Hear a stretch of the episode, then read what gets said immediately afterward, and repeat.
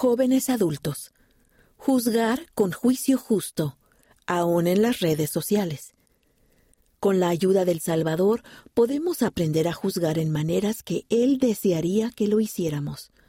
Por miembros de la Mesa Directiva General de las Mujeres Jóvenes y del personal de Liaona. No juzguéis.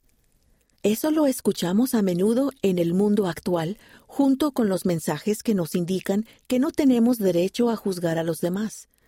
De por sí, la palabra juicio conlleva mucha negatividad en calidad de miembros de la Iglesia del Salvador, sabemos que juzgar es algo que Él nos ha aconsejado hacer, siempre y cuando lo hagamos a su manera.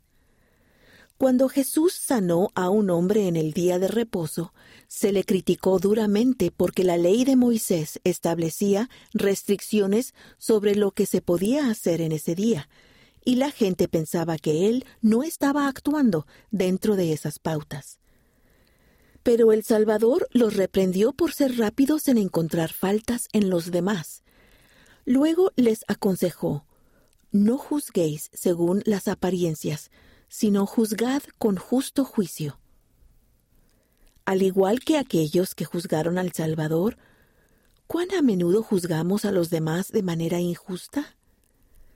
Tal vez más de lo que podríamos pensar. Debido a que es tan fácil juzgar a los demás, especialmente en el ámbito de las redes sociales, es posible que necesitemos aprender cómo poner en práctica el consejo del Salvador al mundo de hoy de juzgar con juicio justo.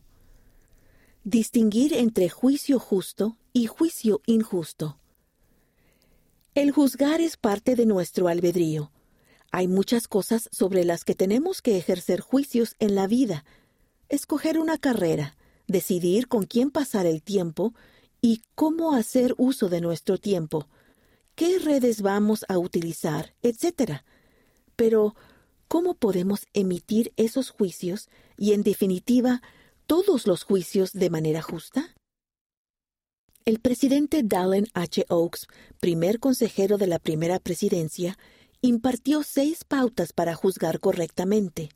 Sabemos que nuestros juicios son justos cuando 1. Se abstienen de declarar que a una persona le ha sido asegurada su exaltación o el fuego eterno del infierno. 2. Cuentan con la guía del Espíritu, no del enojo, de la venganza, de los celos ni del interés propio. 3. Están dentro del ámbito de nuestra mayordomía. 4 incluyen un buen conocimiento de los hechos. 5. No son acerca de las personas, sino sobre situaciones. 6. Aplican normas justas. El profeta Moroni también nos dio una pauta para juzgar de manera justa. Todo lo que es bueno viene de Dios, y lo que es malo viene del diablo, porque el diablo invita e induce a pecar y a hacer lo que es malo sin cesar. Al navegar en las redes sociales, mientras consideramos amistades o decidimos cómo pasar nuestro tiempo, antes de emitir un juicio podemos preguntarnos, ¿esta publicación, persona o actividad me hace sentir bien y en paz? ¿Me invita a hacer lo bueno? ¿Me ayuda a amar a Dios y a servirle? Cuando nos damos cuenta de que todas las cosas buenas vienen de Dios, podemos utilizar nuestro albedrío para emitir juicios sabios y justos acerca de los demás, acerca de nosotros mismos y acerca de las cosas con que llenamos nuestra vida. Salir del ciclo de juzgar injustamente. Ahora que hemos determinado lo que significa juicio justo, ¿qué podemos hacer cuando nos encontramos emitiendo juicios negativos cada vez con mayor frecuencia? A continuación encontrarás algunas ideas. Aléjate de las redes sociales por un tiempo. Eso te puede dar la oportunidad de calmarte, reorganizar tu vida y volver a conectarte con los demás de manera real. Cuando percibes a las personas más bien por fuera de las redes sociales, te das cuenta de que son personas reales, con desafíos reales, y sientes menos inclinación a juzgarlas. En vez de subir publicaciones acerca de ti, publica acerca de alguien a quien amas y que te haya inspirado. Cuenta a los demás por qué admiras a esa persona. Eso te da la oportunidad de centrarte más en los demás y de bendecirlos más que de impresionarlos. Aporta un comentario genuino y sincero en las redes sociales cada día, ya sea un saludo de cumpleaños, una felicitación o simplemente un mensaje amable. Siempre habrá en las redes sociales personas que comparten demasiadas cosas. Solo comparten sus vacaciones increíbles, tienen familias aparentemente perfectas o que a menudo son contenciosas.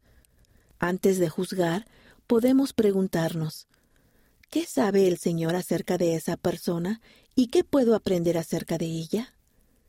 Ora para pedir ayuda para ver a esas personas como Él las ve, y si sus publicaciones te provocan sentimientos negativos constantemente, puedes dejar de seguirlos.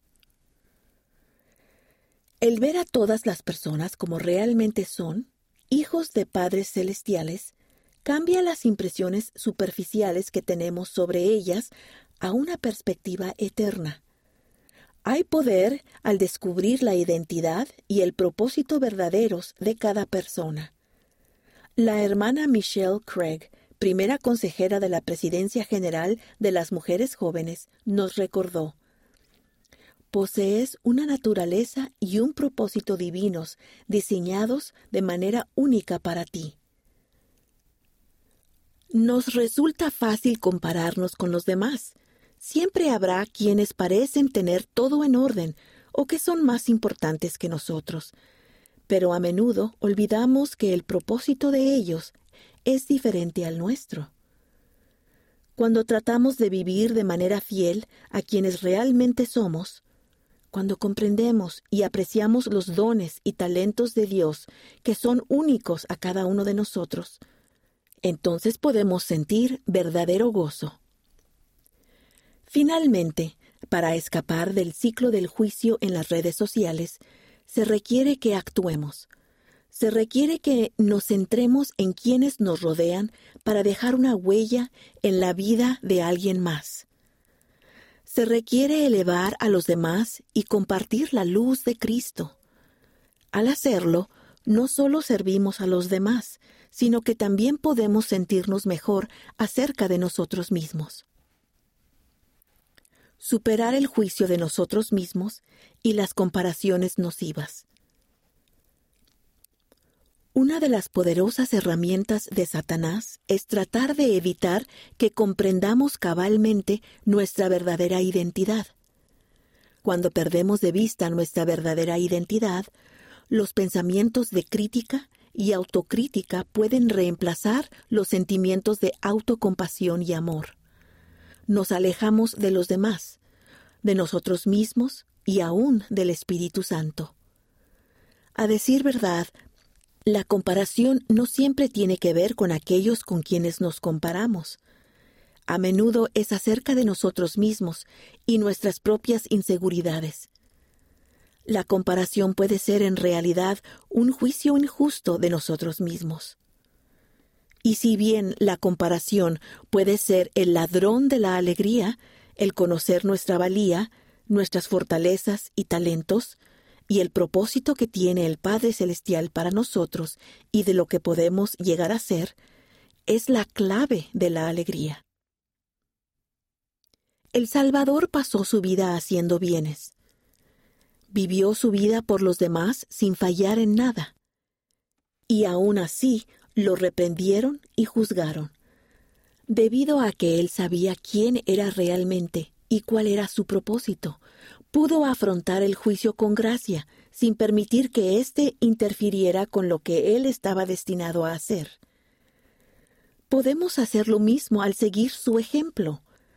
El mundo hace que sea fácil que nos entreguemos a la comparación y el juicio y olvidar quiénes somos, pero podemos aprender de la hermana Joy de Jones, presidenta general de la primaria, quien enseñó Si el amor que sentimos por el Salvador y lo que Él hizo por nosotros es mayor que la energía que dedicamos a las debilidades, la baja autoestima o los malos hábitos, entonces Él nos ayudará a superar las cosas que causan sufrimiento en nuestra vida.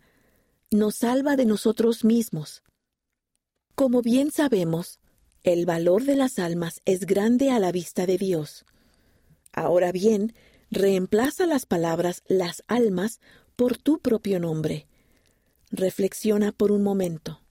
El Padre Celestial conoce tu nombre, Él conoce tu valía y su Hijo unigénito murió por ti, porque vales mucho para Él. Así que cuando sientas que el mundo te pesa sobre los hombros y que empiezas a compararte, allégate a ellos y sentirás que la baja autoestima y la tendencia a juzgarte a ti mismo se desvanecen y sentirás la verdadera confianza que se recibe al conocer tu valor incalculable. Mirar al Salvador. Podemos mirar siempre al Salvador para obtener guía en todo lo que hacemos. Parte de lo que Él nos brinda por medio de su expiación es el poder habilitador para cambiar y encontrar la manera de hacer todas las cosas que Él nos ha pedido que hagamos.